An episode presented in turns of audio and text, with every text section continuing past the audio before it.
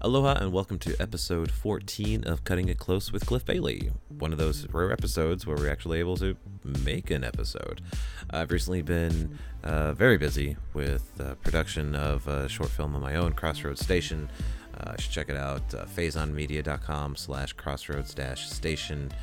Uh, but uh, not going to talk about that right now. talking about Mauka to Makai, and not just the saying here on Oahu or here in Hawaii, but about the short film from the up and coming filmmakers Alika Maikau and Jonah Okano. Uh, these two fellas came into the studio, my, my dining room, the other day, and uh, we, we talked story about filmmaking, about uh, why we love it, how we got into it, our history about it, and since it's Christmas, talked about our favorite Christmas movies, and of course, along with us, uh, but you know, keeping uh, quieter was Kelsey Green, who you might remember from episode two or three, I think. I don't know. She was early on. She was great. Lovely, lovely girl, and um, lovely lady, excuse me. And uh, these are delightful young men. Uh, just enjoyed speaking with them. I didn't realize it, but I'd actually seen one of their short films prior to this at the Ohina Short Film Festival, which I don't remember when that was. It was sometime earlier this fall. Uh, but that's a film festival that features films shot in Hawaii or that are about Hawaii. And uh, they had a film in there called uh, Keep You Float, which is about a, a, guy dealing with the death of his uh, good friend. And uh, I remember that being a standout film to, to me. It was my favorite of the festival. Now, I wasn't just blowing sunshine up these guys' butts when I told them that. It truly was. And now they're working on this new film, Mauka to Makai which uh, is about, let's see, I'll just read it off their Indiegogo page. Uh, with Mauka to Makai, we hope to bring attention to both the beauty and the hardships that are a part of these islands, particularly Oahu's windward side.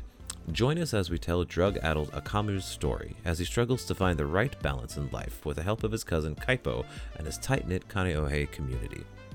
So yeah, Indiegogo. You should check it out. Indiegogo.com slash project slash Mauka to Makai hashtag that's slash M A U K A dash T O dash M A K A I hashtag.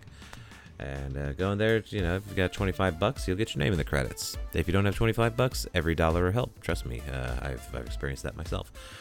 So, yeah, we talked for a good while. It, uh, it was great. And uh, we'll I'll try to have at least one more episode coming up. I've got three options I'm, I'm looking to, but we'll probably go with the Christmas cheer one. Let it just be me talking a little bit about Christmas and then mostly playing Christmas music.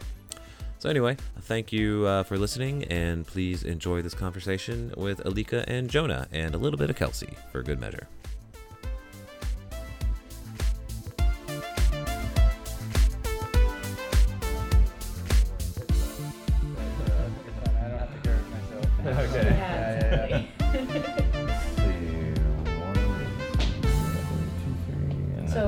Here right now, but I feel like on the the show, I probably won't talk a lot. Okay. I'm just just kind of here to facilitate. Come on. Come on. I'll jump in a couple of times, but, you know. well, you're the producer, right? Mm-hmm. So yeah, that, may, that makes sense to to jump in a little bit. Cool. So, hey Kelsey, we figured out a way to cut me completely out of the crowdfunding video. oh, great! I hope I'm not in it either. no, you're, you're like featured. featured. No, we're launching our Indiegogo in a couple days. Oh, nice. So we just edited, yeah. or they've been working on the video, editing it yeah. together. I think we can probably get it done in the next day or two, and just we got the we got the the core of it lined up, like the interview tracks and stuff. So we just gotta nice. put it on the B-roll. But nice. That's awesome. Uh, if you don't mind me asking, what's your goal? Their funding goal? Ooh. Uh, we're playing with like a couple different budgets. Mm-hmm. Okay. Mm-hmm. I think the one we're trying to work off of is like ten grand. Rock so on. it's kind of, I mean, kind of big, but like, um, I mean, we're you know we're also trying to like, you know, pay for a lot of the little things that people don't usually pay for on these small budget things. So mm-hmm. like, yeah. to have some some of the crew on there and like the we're actors and everything. So. Oh, Which, nice. Like, raises the budget by right. so much. Well, the, maybe the drone, yeah, it's not like a that's like the um, our DP was was um, interested in doing like one drone shot. So. Uh, I have a drone. Nice. You Are you, a certified pilot? I, I have a certifi- certificate to fly it because okay. you yeah. technically need that to. Yeah. I think like a bunch of us have drones too. It's more like we're um, we need something to like kind of match the red footage. Oh. So if it's like a fixed camera on there, like so we have one guy who has like you know he's got a he's got um, I guess the Inspire, you can do like interchangeable lenses on it. like, Oh, be to okay. Make it Yeah. match a little bit. Better, Okay. But yeah, we'll see how it goes. If there's a pinch, I got a 4K drone. Me too, actually. So okay, so you're Yeah, covered. You're covered. Right on. Okay, no problem. Thank you, though, man. Appreciate it. And, Yeah. like, yeah. I mean, we're kind of just reaching out to whoever. we're- Like, Mhm. we're you know, we're pretty. We're kind of scrambling at this point, so we'll see how Okay. it goes. But So yeah, what's what is your projects? Um, it's for the Ohina Short Film Festival. That's awesome. yeah, well, um, so like, Yeah. sorry. I mean, uh, so so Lika wrote the script, and and um, we did a film called Keep You Float that um, we had in HIF and Ohina last Mhm. year, and so through that, um, it was like a little film that we threw together like really quickly in a few weeks. I Um, wrote the screenplay actually when I was still going to ACM, Nice. um, but I didn't do anything with it when I was in the program, mainly because I didn't feel like I was capable of Hmm. doing it justice Mhm. at the time. Sure. Um, so it wasn't until a couple years later that I uh, hit Jonah up because he was um, a good friend from the program, and I liked his style, and he's like a very thorough and talented director. So Nice. I asked him if he could help me bring this thing that I wrote to life, Mhm. and so we both developed it together, and then uh, yeah, that's how Keep You Float was born, and then um, yeah, so I got into Ohina and HIF, Mm-hmm. and yeah, that that's basically where we are now, and and uh, I've we're developing another film that I wrote, and a couple months ago. Nice. And keep you float. That's the one where the guy dies, and the friend uh, is trying to. He's pissed off at the other friends who are like uh, Yeah. Disrespecting. I, I saw it at Ohina. Yeah. Oh, yeah. okay. Yeah. We, we'd Yeah. actually originally done it for like the um we tried to knock it out real quick for the um Asian um, Asian American Asian Pacific. A- uh, Pacific, yeah. HBO had a, a film contest for Asian and Pacific Ah. American directors. Mhm. Um, so that's so we had a very uh, short, condensed. Everything was super stressful getting this, getting Keep You Float together. I mean, like from shooting to finishing, editing it and uploading it, we Mhm. did that in a span of like three weeks. Wow. And so I mean it was it was Alika we used like his friends basically for the roles and he had Yeah. written some of the roles like for people he knew anyway. So. Yeah. Nice. So that was like a quick thing that we like did, and then it was kind of good because we met, you know, some of the crew that we had on there too. We met for for this project, and Mhm. um, yeah, I mean, this this is kind of like one that we were able to spend a little more time on, even though it's like a little s- rushed right now. But Hmm. like we were able to put a little bit more time into, so Mhm. we're I mean- to. It's it's it's a more ambitious project than Okay. Keep You Float. Um, in every sense, there's more characters, uh, a larger crew, more Mhm. locations, Mm. uh, more props. Just it's just grander in every sense. So, with that, obviously comes um, more of a necessity to be prepared and Sure. especially because some of the crew that have uh, joined us are very talented and they've been in the business Mm. even longer i mean much longer than me and jonah Mhm. so um, there's a level that's that's been raised and and me and jonah have been working diligently to prepare so Mm. when we begin principal photography we can you know match that Right. And uh, the more you, time you spend in planning, the less time you have to spend shooting, and hopefully less time you have to spend editing. Hopefully, Right. Yeah. Hopefully, I mean, we're banking on a lot of you know unplanned things happening at this Oh, point. sure. But of course yeah But like Kelsey's been awesome because Mhm. and we have like basically a producing team now because Yeah. there's so much that needs to get done and that's not our expertise is With- like the producing yeah. side. So hmm um and the producing core is all like acm Mhm. Do you know Josh Lee? affiliated Yeah. Any chance? Josh Lee just jumped on. Oh, the other day nice. As like a co-producer kind of and thing. And Charlie Right. Charlie Knight. Charlie Knight. I don't know Charlie. She might have graduated before your time. Okay. ACM. Yeah. Gotcha. she's like a R&B singer. Doesn't her name Oh. sound like she's like a Yeah. Maybe like R&B singer. Like. Charlie Knight? right on. Uh, can you tell us a little bit about that's about the story, or do you want to kind of keep that under wraps? so you got to sign an NDA. Uh, no, it's just about uh, two cousins. Kind of, it's kind of a day in the life story about two cousins selling weed in Kaneohe. This story takes place on the Windward side. Okay. Entirely. Nice. Um, it's where I'm from. Okay. So uh, I moved. I've lived there my whole life until last year, where I moved to St. Louis Heights, Hmm. and um, moving there made me think.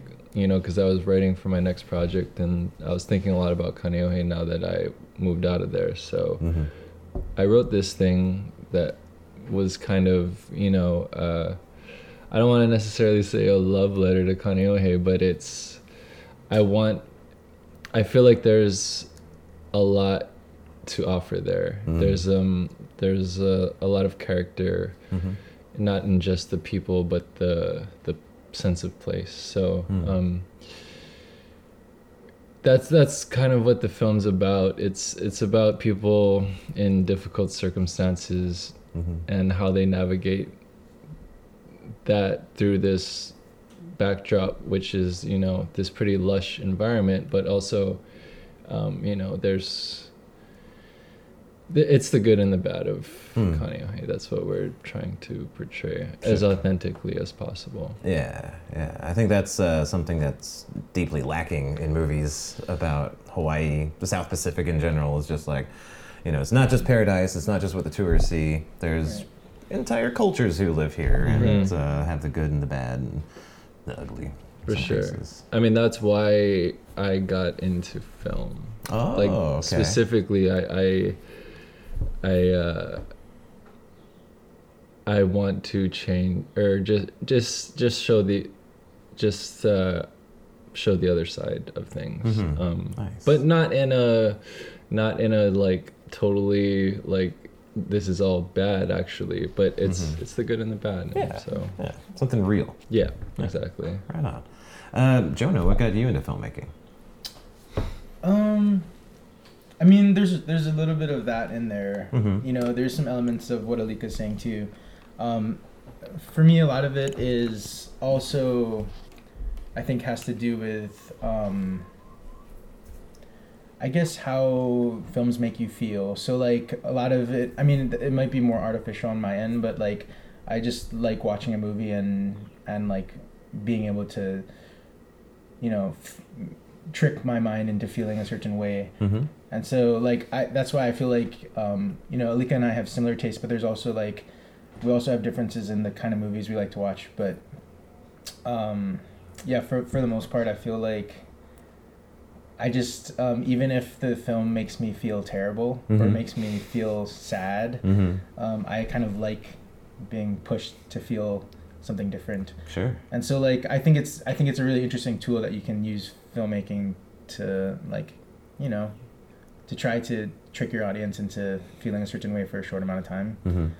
And so I mean, yeah, I just love films with ambiance and just yeah, being able to be immersed in something Mhm. is like why I, I like movies. Hmm. And but, but a lot of it is about telling stories too, you know, like I, I want to tell important stories and and stories that have meaning and that have substance. Mm-hmm. So I think when Alika and I talk about the kind of films we want to make, it's not, you know, they're not superficial. They're very much about the content that we're trying to get across. And so like a lot of the things we talk about early on are things related to theme more than, Hmm. you know, an exact narrative yet because we're trying to get the story from one place to the other. Um, but also we're trying to, you know, make sure that what we're trying to say is is transparent too. So Mm-hmm. yeah. Cool. Uh, would you say there was like a singular movie you saw and you were like, oh, jeez, that's what I want to do the rest of my life? I mean, that's, that's the case with some people. Other people, it's just like a gradual thing. To, uh, for me, um, well, so I'm, I th- like a lot of people. I'm heavily influenced by The Wire. Oh, okay. Um, for a lot of reasons. One of the things that I think they pull off better than anything I've seen is that they've used a lot of local um, people from the area who aren't even actors, right? Mhm. And they integrated them with these professional actors, and Mhm. so there's this really interesting like rawness to it that I haven't, I really haven't seen much of, and uh, they portrayed Baltimore in this just very authentic way, and it's Mhm. um, ultimately I I feel like that's possible here Mm-hmm. um, and that's what I'm interested in doing. Nice. So obviously, it's these they're very different backgrounds in the sense that you know that's more about gang violence and Mm. and stuff, and here it's just it's not necessarily gang violence, but there's a different type of uh, animosity Mm. here Mhm. um, that again i think if we portray it correctly can still be pretty um, captivating and, and i don't think most people understand it. So Mm-hmm.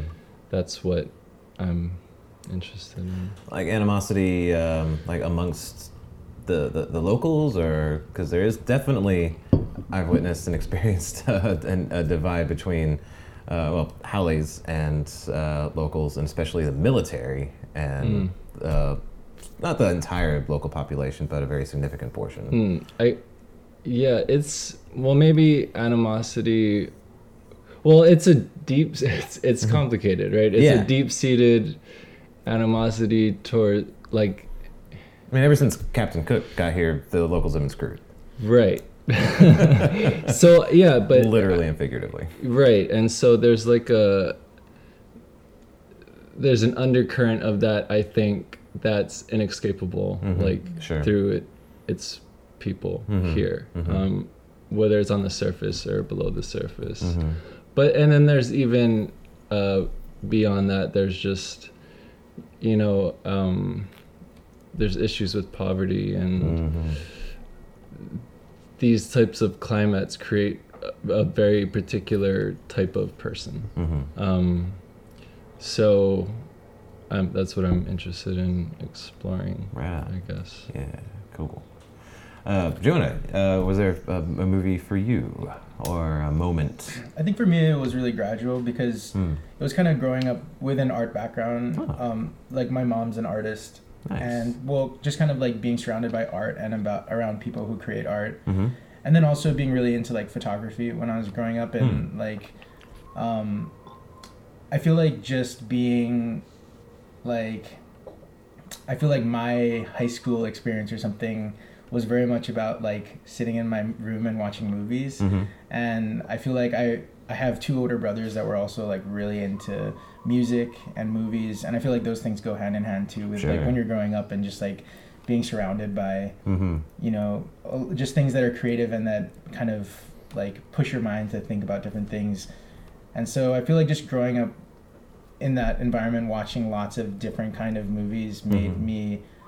Um, I guess subconsciously just like feel like I wanted to be a part of that. Mm-hmm. Um, and then it, it was strange because going into, I guess, college, I didn't really know. I kind of wanted to be like a photographer, or like when I was younger, I wanted to be like an illustrator or Mhm. like even a writer for like kids' books or something. Like, Ah, I mhm. like really s- like simple stories that you know convey a lot of meaning and Mm-hmm. and so I mean when I was getting into like deciding what I wanted to do, I feel like I was sort of weighing a lot of of I mean, I knew I wanted to be an artist or do something related to being creative and um, there was something about the the film medium that was different than photography for me where it was Mhm. like you can put together these really thorough narratives with a lot of meaning that are based on you know stories of your own Mm-hmm. and so i feel like yeah for me it was very much gradual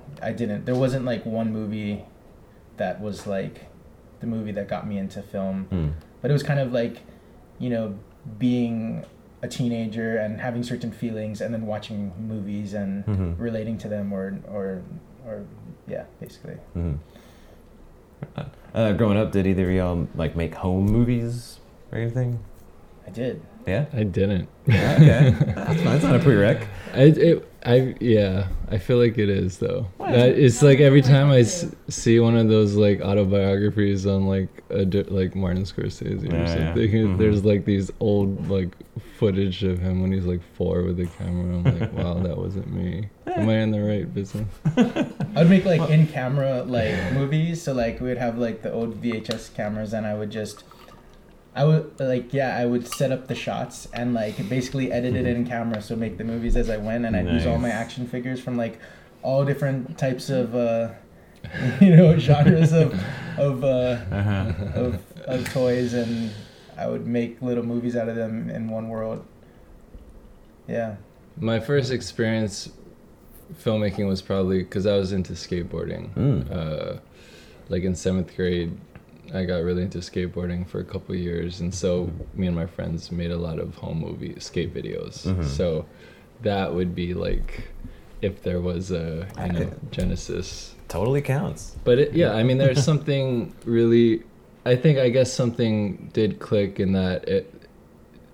It was there's something special about editing these images and then Mhm. throwing a song that you really love underneath it, and then seeing all those things come together. It's and become this other thing that was pretty uh, exciting for me. Yeah. So that maybe sparked something. Sure. sure. Yeah, I feel like uh, Alika and I both like come from maybe totally different places in terms of like backgrounds with like music, Mhm. but I feel like music is really influential in our lives, like in Mhm. different ways, Yeah. and in the same way that movies are. But I feel like something about um, yeah, coming from like backgrounds where we really appreciate music and different kinds of music is important to like storytelling. Yeah. It- 'Cause- oh. yeah. No, no, sorry. Well, I was going to say, like, uh, a song that you might have heard when you were a kid and you totally forget about, and then, like, years later you hear it again, it just can spark so many memories you had forgotten about. Sure. Yeah. So it's, it's like, you know, scent, you know, smelling something. Absolutely. I was a DJ um, for KTUH Nice. for two years, and so that was a pretty formative experience for me. Hmm. Um, and and I discovered a depth to music that I didn't know existed Hmm. beforehand. But um, but what I was gonna say earlier is that with this film that we're working on, Mhm. uh, I'm very. I think we're both excited about um, the opportunity to use to integrate music more Mm. organically Mhm. because there's a lot of driving in this movie Mhm. And there's kind of there's some scenes that feel pretty uh, appropriate for some interesting song choices especially um, there's a tutu figure who's integral to the story Mhm. and um, I'm excited about using some really s- um, special Hawaiian music that's special to me, Mhm. and I think could be really special for the film. Mhm. Um, so, you know, Um, shoot. I got so caught up and then I forgot what I was going to say. I had a really good follow up. Um, so, growing up here, um, no, that's a rubbish question. Um, totally blanked. Totally spaced. I'm sorry. No, that's I okay. That's that's my fault. um, shoot. So, what was it like growing up in in Kaneohe and on Oahu? Um, Yeah. yeah. Um, for me, I had a normal childhood, and Mhm. I, I, uh, but I loved growing up in Kaneohe. Mhm. Um, I went to a school called Ahuimanu, and it's like now that I, you know, reflect on it, Ahuimanu is a microcosm of Kaneohe too, in the sense that it, it is this sort of melting pot, and I was surrounded by diversity, like when I was, you know, from as long as I can remember. So this multi-ethnic uh, hodgepodge, it's it's normal to me, but it, it like I think it's really shaped my worldview, and I it's it's crazy to me, you know, with the climate mm, today in this day and age, the political climate uh, mm, being what it is, it's it's kind of incomprehensible to me coming from where I grew up. But I know that a lot of people didn't grow up mhm. in that type of diversity. So um, Yeah. it's it played a huge uh, it was a huge factor in my worldview. hmm Um, Definitely. yeah. Yeah, I grew up on the East Coast, uh, North Carolina, and not totally whitewashed or anything, but um, you know, majority. I, I was part of the majority for sure. And uh, then moving here, uh, and, uh, five years ago, and uh, you know, experiencing, you know, just that ex- that. Man, I'm stumbling all over myself today. Moving here really broadened my worldview, especially when I started traveling with the Navy to different countries in Southeast Right. Asia. Um, that rocked my world. And the first time I walked around Kahala Mall and I couldn't see a spot another white person ever, I was like, whoa. um, and then meeting my wife uh, three years ago, she's she's from here. She's um, three quarters Korean, quarter Chinese, um, and just uh, you know, pr- one of like two or three uh, white people at our um, family gatherings. Uh, it's just really, really changed my perspective on everything, and so I can definitely appreciate what you're saying. Um, a lot of folks don't have that experience. They, they, they don't understand. They just have a whatever they get through TV or movies or music uh, about what. or ju- and just their own cultures. circles that they grow up in. Exactly. It's like Mhm. it's it's so like that type of this type of racism. It's almost it's a disease. You know, Mhm. it gets passed down from your parents and like Mhm. the people around you, and like it's oh, not that it's they. not that there's no responsibility on their end, but um, it's I understand how it happens that Mhm. way. If you grow up around this type of people Mhm. without that uh, worldview or without that sort of diversity, I understand how it shapes a certain perspective. Um, but what I think is special about growing up in Hawaii is that you you you get a broader sense of you just realize like people are people. Mhm. Most people are people. So Absolutely. Yeah.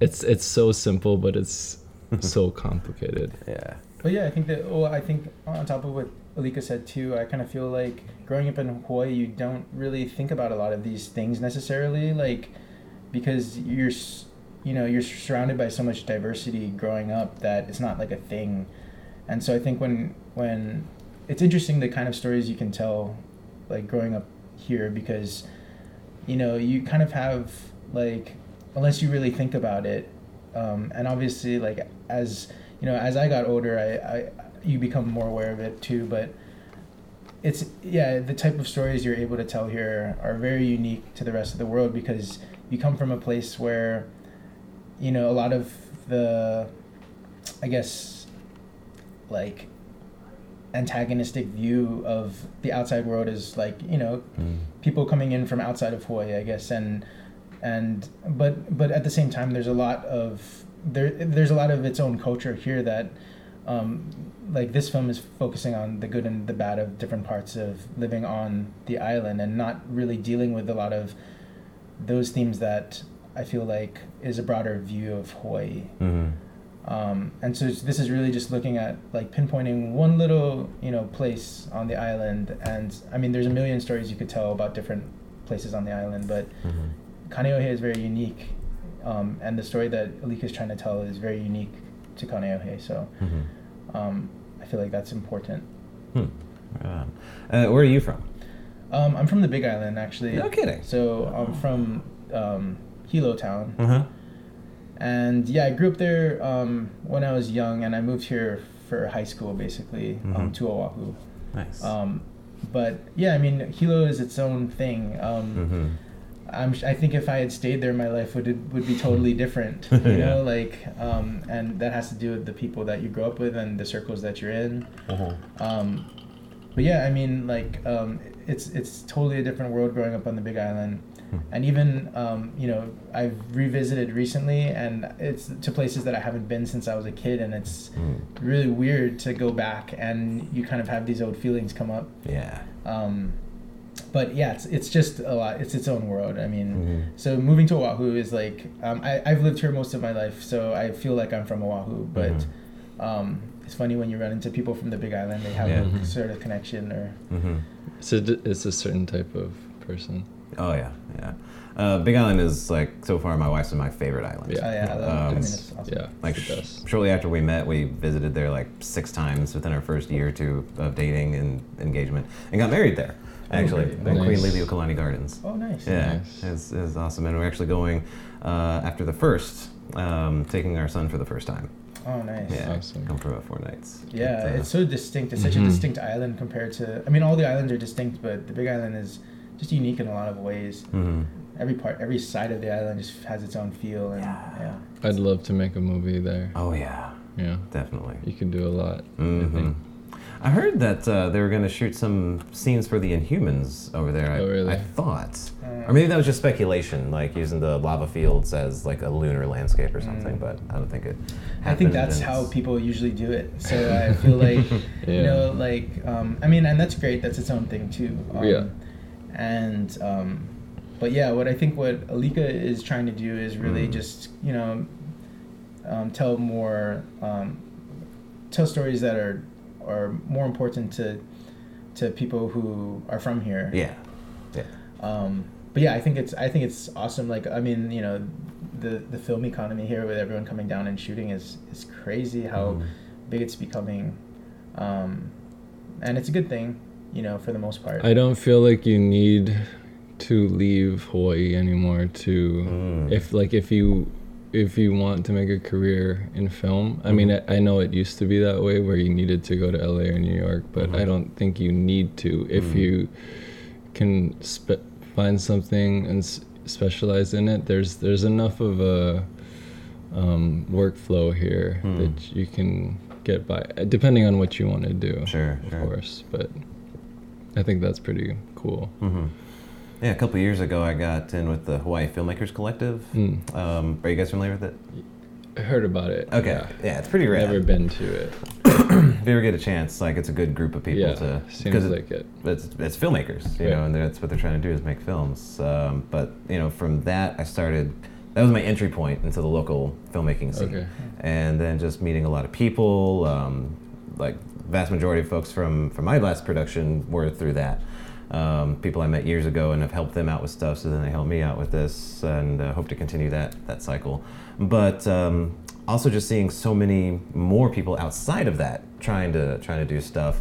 Um, and uh, the biggest thing I hear is that uh, Hollywood brings in their usually brings in their own cast for sure, sometimes their own crew. Yeah. Um, but uh, it seems like there's a movement towards establishing or, or really bulking up the, the local uh, filmmaking scene, like uh, with The Rock starting his own studio here or building his own studio here. Oh, I didn't know that. Yeah, yeah. Um, Seven Bucks Productions. Um, Interesting. and since he's a local boy, you know, maybe he'll help with that. But that's what I hope to see. And like in my own thing is uh, being able to, yeah, shoot stuff here, local cast, local crew, because goodness knows there's no shortage of aspiring actors. Yeah, there's a lot too. of talent here. I mean, there's so much talent here. Mhm. You don't have to reach outside of Hawaii to find what you're looking for. hmm the the biggest thing i mean this gets back to like why i got into film but the biggest issue right now i mean it's kind of a double-edged sword because Mhm. it's great that there's a lot more opportunities here but we need to be careful with representation Oh, sure. and Sure. how we portray hawaii and Yes, there's yeah, there's a lot of external forces uh like right now I, I know there's some productions going on that are um trying to portray hawaii in a different way that's not Oh, I know what you're talking about. that's probably not um, accurate. Yeah. And they're they're basically trying to rewrite history, Mhm. and uh, but it's not just that. You know, it's Mhm. been there's been a lot of films like that or without the right intentions, I Mhm. guess. So, and that's why it's important for us right now, for me and Jonah, like to to tell our stories Mhm. and tell them authentically, Mhm. so people understand um, that it's not just Yeah. one way. Yeah. Yeah. Like I would love to see um, a, a dramatic interpretation of Act of War. Um, have, you, have you seen that documentary? No. I've heard of it. It's it's it's re- well. It starts off really good. Then when it gets into the historical reenactments, it gets a little slow. but nevertheless, it's it's like a powerful powerful film. Um, What is just- it about? Uh, it's the history of Hawaii. Okay. Um, Act of War is the illegal overthrow Okay. um, by by the United States government. And uh, like um, last fall, I took an um, ethnic studies course, Hawaiian Mm. studies course, and that's what we. That's one. That's what, the, the big thing we talked about at first was uh, Queen, the Queen's um, side of history and what it was like for her and the locals, as opposed to the more popular narrative where the white man came in and saved the natives from their primitive ways, which is Right. also what you know David Michener's Hawaii is about. Uh, that epic, which is also what this other recent production we're talking about Right. is about. Um, and so Act of War just, you know, it's, it's like, actually, it was more like this. Mhm. We hated it. Mhm. we Mhm. resisted it. We didn't, you know, rise up uh, with arms um, because, you know, they would have been slaughtered, for Right. one thing. Um, but, um, yeah, I would, I would just love to, like, There's a lot to unpack there. yeah, oh, yeah. Um, there's a lot to unpack there. Yeah, so- and and like I felt awful because I was still, I was in, I was, I wasn't discharged until Halloween of last year, and so I was learning this stuff, and then learned that the Navy in particular, which is my branch, was uh, uh, particularly instrumental in it. Um, so that kind of sucked. Um, I mean, most people, the 99.9% of people don't know about the right. illegal annexation. And I, I I think it would take an indie production to get that done because the studio system is not going Right. to be a fan of it because Right. they love Hawaii. Yeah. They, well, they love what they can take from Hawaii. Uh, Good point. and then you get like you know good-natured gestures such as Moana. Um, I mean, Moana. I mean, they they managed to strike a pretty good balance, Mhm. you know, of appealing to the masses, but also, for the most part, kind of doing it at try, approaching it with a a more sensitive approach to cultural Yeah. uh, values and stuff. So yeah. uh, I appreciated that. hmm Yeah. Man, it's got some good tunes too. Yeah, definitely. Um, so yeah, let's let's get back to your project. Um, what's what's it called? What's the title? Already know. No one to reveal that yet. it's just a, it's a sore subject. No, it's it's it's Oh. a funny story because it started off as something completely different, and it and um, I mean, it's, it's there's been debates about It's it. ten, It's tentatively called Mauka to Makai. Okay. Yeah. Tentative. Okay, yeah, stuff changes all the time. Yeah. Yeah. You're Yeah. Rewriting up until the day you wrap shooting. Mhm. so yeah, Mhm. that's that's cool. Mauka to Makai. And Yeah. uh, what's the what's what's behind that? Um, I mean, there's so much behind it, and that's why it's an important title. Okay. Um, I think when you hear the name Mauka to Makai, you might have a different um, idea of what this film is about than what it is. I'm sorry, brief interjection for the Yeah. non-locals. That's from the mountain to the sea. Yes, Mauka is Right. the mountain. Okay. Um, It's a kind of a colloquial uh, expression to be like, you know, is it Mauka or Makai? Like, is it oceanside or is it um, mountainside? hmm Uh, but so the film deals with um, it's a day in the life story, Mhm. and it, like I said, is centered in uh, Kaneohe, where the ko'olaus are uh, omnipresent. Mm-hmm. So um, there's a it's it, there's a literal sense to it, but there's a metaphorical sense, and uh, we we hope that you might come into this film with sort of some preconceived notions about what it might be from the Mhm. title, but I think after you see it, you will think differently Mhm. about that phrase. Nice. yeah, I mean, I think literally when we talked about like the idea of like you know water and how water flows, you know, from the mountains to the ocean and gets cycled back. Like a lot, you know, this is kind of a metaphor for like our our character in a lot of ways. Yeah. He's kind of you know the runoff. Um, I mean, he's you know this movie is about trying to get by and trying to, um, you know, it's not it's it's about how hard it is to sometimes make an honest living if if um, you know when times are tough and so the main character is um, i guess the two main characters are they're basically cousins, um, and one of them is a little bit more involved in, um, I guess, dealing drugs for a living, Mm-hmm. um, and his cousin's out of work, and kind of uh, rides along with him for a day, and um, yeah, I mean the the film is very much about, um, I guess I guess, it's there's so there's it's such a simple story, Mhm. but there's just a lot of meaning Mm-hmm. in just the the broader sense of what it is in Kaneohe to to be growing up here in Hawaii and to to be just trying to I'm running in loops here, but but just trying to get by, you know, and Mm-hmm. and so I mean we follow we follow these characters, um, and we find out that one of the characters is starting to fall back into an, his old habits of Mm-hmm. possibly using some of the um, the drugs that he's selling, and even worse, like some of the harder drugs that he's he's that his cousin isn't even aware that he's selling. Mm-hmm. And so, um, yeah, I mean, the dilemma there is just about, um, yeah, wh- what like a lot of the a lot of the actors coming into this project have personal experiences, Mm. um, you know, with like dealing with family members or people that are close to them um, that have had experiences with drugs in the past. And so I feel like this is a personal film for a lot of people um, on on the crew and on the cast. Um, Yeah, I mean, ultimately, like growing up in Kaneohe, it like it's next to Kahaluu, and uh, Kahaluu has one of the biggest ice epidemics um, Mm. per capita, Wow. and people don't know that. Yeah. Um, but that obviously is a huge uh, factor in Mhm. how people grow up. So, so for me, I I mean I've known people who have fallen and fall succumbed to to that lifestyle, Mhm. and it was it's tragic. Mhm. And uh, what I think this film is interested in exploring is um, w- what keeps certain people from succumbing fully versus like maybe partially and then getting back up and and seeing uh, the other side um, and a lot of it it's about a support system and Mm. and uh, Mm-hmm.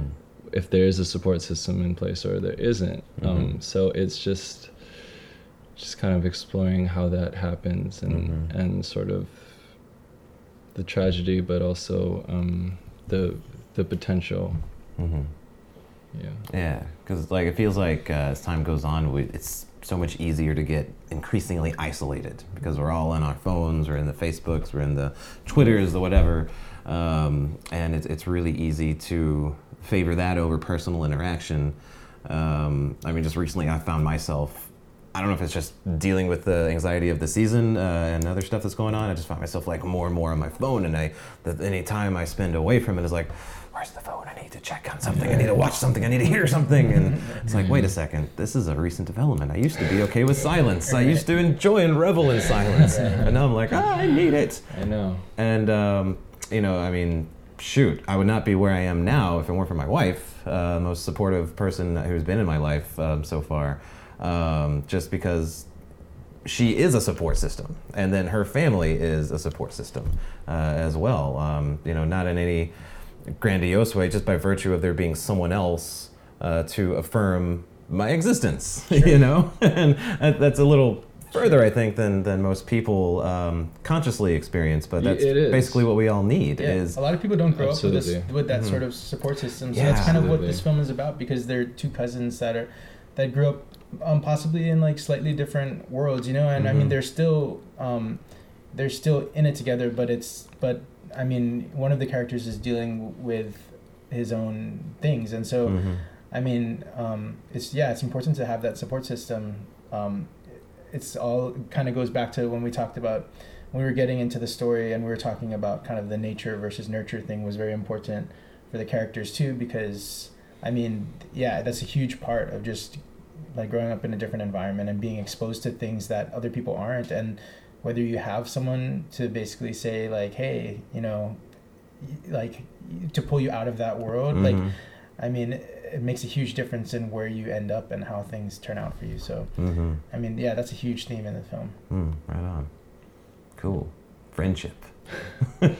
Yeah, I mean, for sure, that's a core theme Mm-hmm. amongst other familiar, I mean, familial uh, relationships. It explores that type of dynamic too. Mhm. So there's it's kind of a lot going on. Yeah. guess. That's great. That's awesome. About how long do you anticipate it being?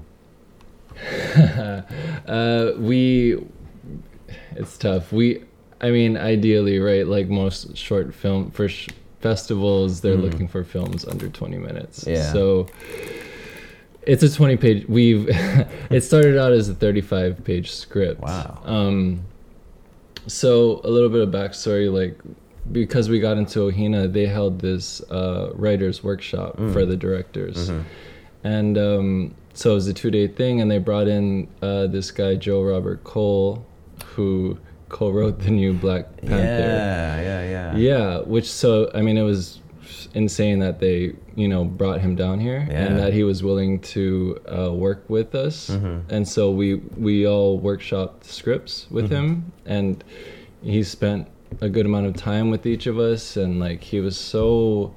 Uh, attentive and like you can tell he actually like looked over our stuff and had like really good suggestions for everybody's s- screenplay so like um and through that workshop uh i was able to kind of i was i was fortunate enough to get a mentorship with Mhm. him um Wow. and so he wanted to help me finish my screenplay Mhm. so uh, via email and through some phone conversations, I, I got the 35 pages down to 20. Okay.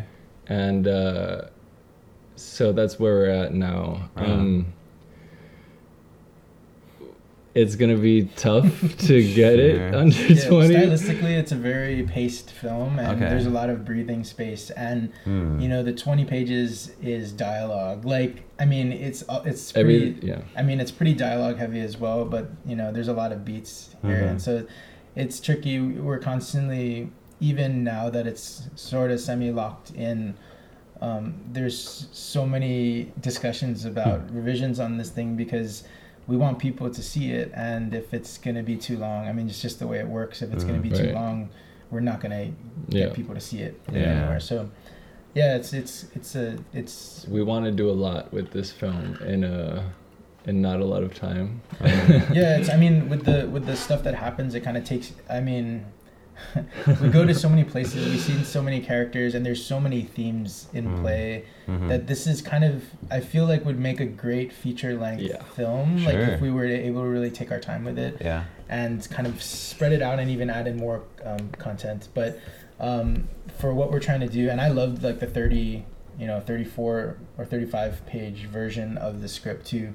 Um, but I think for our purposes now, um, yeah, having to repurpose it for a short film format is like I think it will it will benefit us in a lot of ways in terms of um, not just getting people to see it, but also having that um, experience of trying to fit all of the content and what we're trying to say into such a, such a concise space. Mhm. It's a challenge, and I think for us as filmmakers, it's going to be a challenge to Yeah. do. And Mhm. I mean, that's part of what makes it exciting. So Mhm. Yeah. Well, that's you know that's the great thing about editing, also, and, and the whole filmmaking process. You basically write the story three times. Yeah, uh, exactly. So you know, once you're on set, there'll be stuff like, "Hey, that's cool," or like, "You know, we don't really need that." Right. And then once you're editing, it's even easier because you can always cut out stuff you don't need. But if you don't have what you do need, you're screwed. Yeah, This I, true. I mean, we learned a lot.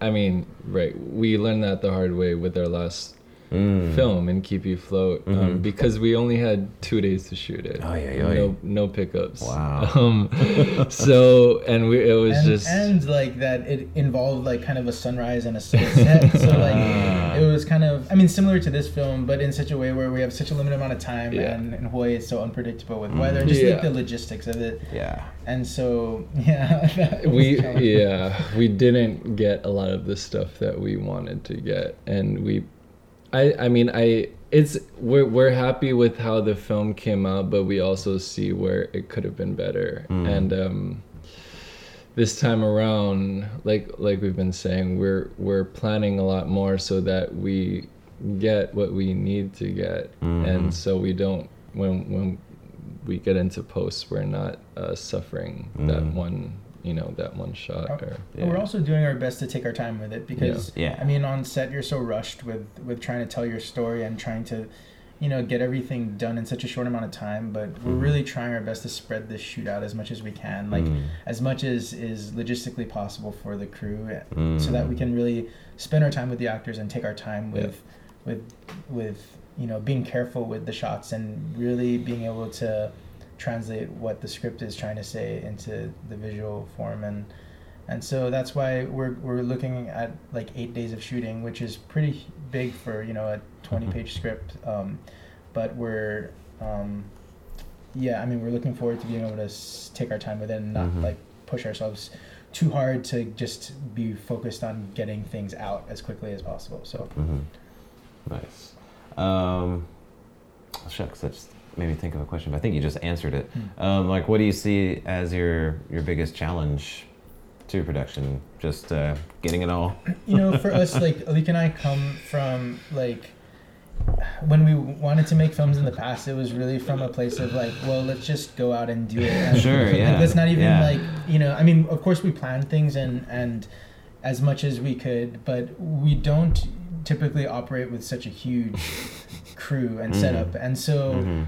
Um, this project has become enormous in that we have a lot of support from different people and Yes. a lot of crew coming Yeah. in where it's going to be a legit shoot, you know. And so um, I think the ch- biggest challenge There's several as challenges. as Mhm. co-directors is going to be um, finding a balance between everything and being able to manage the manage this whole production Mhm. um, on such a bigger scale than we're used what we loved about working on keep you float was that it was it was basically a skeleton crew Mhm. but through that everyone was on the same page in terms of energy and Mhm. having a good i mean as you know as a filmmaker like Mhm. it's huge if if everybody's on the same page it makes things so much smoother And Definitely. if there's just one person who's like you know Mhm. throwing it off that could stall things so Yeah. so it was that's what was great about keep you float and that and everybody was on the same page so obviously it, that becomes more difficult when you bring in more Mhm. people Yeah. um, granted the people we have now it's still it feels really good Yeah. um, but it's just more people to Mhm. manage so Yeah. Um, with my recent experience doing my 310 project, Yeah. uh, Crossroads Station, it was the first time I had ever worked with a crew. And it was also a gigantic crew. yeah and it was the first hour or two was just me in my head telling myself to keep it together Yeah. and trying to like get into the, the flow and everything 'cause Yeah. it was so overwhelming Mhm. Yeah. like um, you know Mhm. cast and crew 33 people were Wow. waiting on me to make a Yeah. decision and Yeah. I'm like oh sure you Right. know but you get into it and um, eventually just you just you find your flow you find your Yeah. rhythm and it was one day of shooting too so we had uh, that to contend with um, but uh, if you have a solid first assistant director Right. She or he will make everything work for you and it'll be great and uh, that's the thing i think making the jump from being totally self-sufficient to having a crew is realizing you can let go of a lot of responsibilities Yeah, And- and, you can trust your crew. exactly And it's Yeah. like it's great because you know everyone's everyone. I mean, when you're working with professionals, everyone knows what they're doing, and like Mhm. they know what they're supposed to do, and you can trust them to get the job done. And Mhm. and it really helps as a director to be able to focus on the things you need to focus on, Mhm. um, while still knowing that things are gonna get done. yeah Yeah, I mean Yeah. it's huge. That's a huge difference. And so like for, I I've been joking around that like going from like our last film or like the way that we usually work to this is like taking a lot of the fun out of it because uh, but um I mean it's it really is a joke because this has been fun to work on um but Mhm. like yeah it's just a lot it's it's a whole other world of just you know Mhm. of being able to manage everything but yeah um there's always going to be unpleasant characteristics to of everything course, For of sure. course. But uh, the the good thing about Alika and I working together is that we're, we're we have a good balance of we, yeah, we could share the the burden nice yeah. So, Very cool. um, and Kelsey, who's helping a lot. Yeah. So Yeah. It's been fun. Yeah. Oh my goodness, she is amazing. she was our first key. Uh, what was it key production? Key set. key set key production yeah. Mhm, assistant mhm. and just made everything else run smoothly and um, Well, yeah He did his, his whole production without a producer, so it was just him, and I think that that's why it got really overwhelming on the day for you. oh yeah yeah yeah. Uh, we we yeah. So with Keep You Float, me and Jonah produced it. Yeah. But um, because it was smaller, it was more manageable. And Mm, sure, this, this time in, even we didn't get it. We didn't bring Kelsey in until you know not until we were kind of midway into the project, hmm because we realized, oh shit, this is like a thing. this is a big thing. So this is bigger than me and Jonah can even handle hmm obviously like as the producer side is so intensive and involved Yeah. so And Yeah. even after I said yes on it, then I saw how big it was for me as well, and I had to reach out to to more people Right. to help me produce it too. And And obviously, So like every big. yeah, and like every story is different too. Where I feel like if we, you know, like we could make we could have made this film how we did the last film, and Mhm. um, but I feel like um, kind of bringing in all of these talented people, um, it will serve the project, Yeah. and that's kind of what it needs to Yeah. kind of get it done. hmm But like I'm looking forward to also going back and working on smaller um, productions later where we can, you know, just kind of go guerrilla style again and just do our thing. But um, but I think there will be a balance in this film where there's elements of all Yeah. of that coming together, and we st- we still have. I mean. Right now, we're still hopeful because we're, we, you know, nothing's. I mean, everything's in motion, um, Mhm. and so it's it's looking good. But um, you know, the shoot days are coming up quickly, so hmm um, yeah And not all of the days will be as big of production days as we're kind of Right. envisioning. Mm, A couple of the days will just be the key players Mm. and the actors Right, rather right, than right. the whole team. yeah So I think getting those big lighting setups out of the way early in our shoot days is going to be fun, and then we can go guerrilla style with the other ones. yeah yeah. Nice. Every day will be a new day. It's going to be great. Really.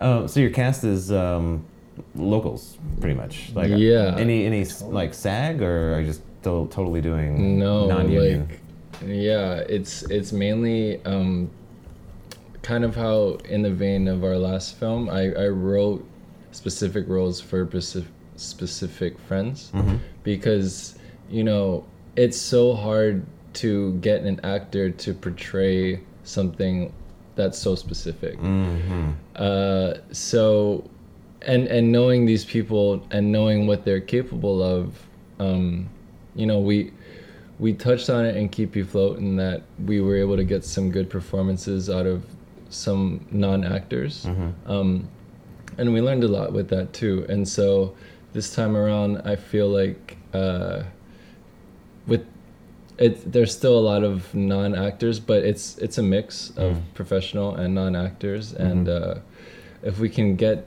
them to a place that they're performing but still remaining authentic to the material Mhm. um, i think it could be special so Mhm. Yeah it's a it's a good mix of uh, amateur and professional Nice. this time around but yeah Yeah, I think um, from what I remember of Ohina, Keep You Float was my favorite. Oh, For you're just saying that No, I'm not just saying that. I'm not just saying that. There, there were the good ones. powerful film. Oh. But I mean, that was like the one that stood out to me is like, and that's what I was anticipating going into Ohina. I, I've, that was my first festival I'd ever been to, Hmm. and so I was anticipating more narrative-driven films. But Hmm. there's some PSAs thrown in there, and that Right. last one was just kind of like, oh, right it wasn't bad. It just Yeah. was not what I was expecting. Right. And um, so I feel like yours um, really encapsulated the spirit of a film festival, and that was the highlight Thank of you. my experience. you. I feel like the fun thing about a film festival um, is that everyone's like, I mean, we're not expecting everyone to tell the same sort of stories as us, so Mm. it's cool being able to like. It's so hard for you know everyone's trying to tell their own story, and it's really hard to just like, you know, go in and say like, you know, the film is bad because it's like, I mean, uh, we like for us, it's it's like we're just telling our specific story and then every person is coming from a different background and so Mhm. i think that's what's important to come out of like the festivals is that you know you need it's cool to be able to appreciate everybody for what they're trying to do, even if they have totally different motives than we do in terms of our story. Mm. And I I think it's a really exciting time with local indie films. Like Mm. there's a lot of really talented people that have a lot of interesting things to say. So you're getting all these different perspectives Mhm. um, at the same time, and so it's it's exciting for me and Jonah to to be a part of that because it feels like there's some momentum there with the local indie Yeah. side. Nice. Yeah. Cool. Yeah. Uh, coming up on an hour. That just flew by. Oh, we were recording? No, I'm. Yeah. That's just the intro. Now, beep. Tell me about Mauka to Makai. um, yeah, it's a rare day where I actually have I have something I need to do after this, um, so we do need to kind of wrap it up. But um, before we do, if you don't mind, since we're coming on the Christmas season, if you could each name top three to five Christmas movies slash specials. My god, three to five. Because I was thinking about it, I could only think of three at first, and I thought of a couple more. But uh, Wow. yeah, for example, I'll go and start. Okay. Um, like uh, favorites, uh, TV specials, um, Muppet Family Christmas, Oh, okay. um, With Charlie Brown. Oh, Charlie Brown. That's uh, Pee Wee Playhouse, Pee Wee's Playhouse Christmas special, which is on Netflix, and it's amazing. Hmm. Um, every bit. I never great. watched that. I, I watched it all the time as a kid, Okay. like the Saturday morning, and then his Christmas special was just fantastic. Um, Elf. Um, uh, and it's recently been brought into the, the canon of Christmas movies, Die Hard. Oh, I was gonna say Die Hard. But I, I never actually seen it all the way through until last year. Hmm. Um, so it was a great experience for me. I've been revisiting the 80s classics, um, or visiting the 80s classics uh, for myself. And then five, I have to go with It's, it's a Wonderful Life. Hmm. Yeah. That's a good one. I feel like you took all the good. Yeah. Well, I mean, there's, there's not a huge Yeah. selection to choose from, but. I'm Um, going uh, Home Alone. oh, yes. I was gonna say Charlie that. Brown. Uh-huh. I watched The Santa Claus the other night, and that's one of my all-time Ah. favorites. Oh, no kidding. Tim Allen. Nice. It's funny Funny. because it's like you can have the worst taste in in Christmas movies, and it doesn't matter because It's it's, really accept- what it's you passable, it's really Mm. what you grew up in. Yeah. With, you know what I mean? Like Yeah. I was a '90s kid. Mhm. yeah. Uh, yeah, um, yeah. I, I'm trying to think of those movies that are like set at Christmas but aren't about Christmas. Like, Mm. Hmm. um, Love Actually. Oh, yes. Love Oh, Love yes. I totally forgot about that. I was watching it before you guys came here, too.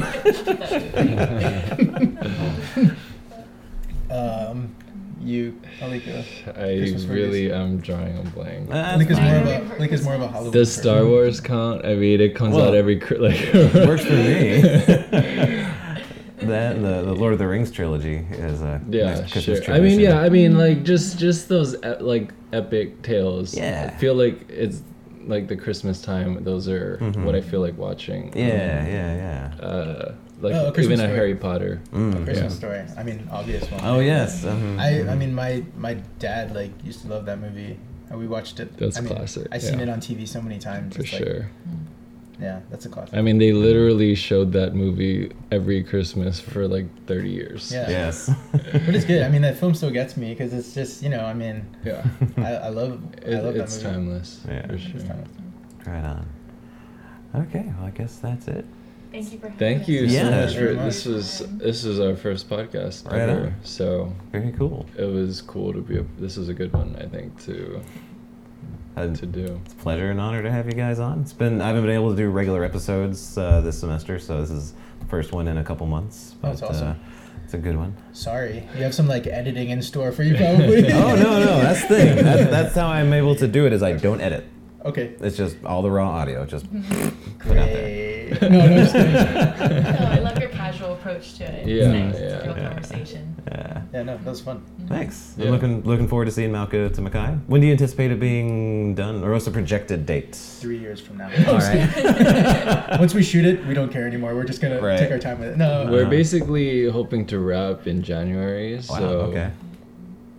a couple months after that. Right on. I- It's like spring, summer. Yeah, Like, I would um, say we're Yeah. Gonna try to get it into Ohina and HIFF this year. for sure. Right on. Yeah, Nice. A- and hope yeah, yeah. I'll say that as yeah. Okay. Hopefully beyond. Yeah. but- Oh, yeah, yeah, yeah. I mean, just as a start. For sure. Yeah. Yeah. So yeah, folks yeah. on Island can get a chance to see. it. Absolutely. Um, being a part of those festivals was amazing, Mm-hmm. and there we met a lot of really amazing people, and so um, yeah, Yeah. yeah. Oh, yeah. I mean, we're hoping the film works outside of Hawaii. Like that's, Mm-hmm. I feel like Keep You Float works works okay in Hawaii, Mm-hmm. um, and I feel like this story might be able to reach other places. Hopefully, so yeah, Okay. yeah. Awesome. Well, best of luck. thank you. Looking forward to it. Thank sure. you. And I'll hit stop now.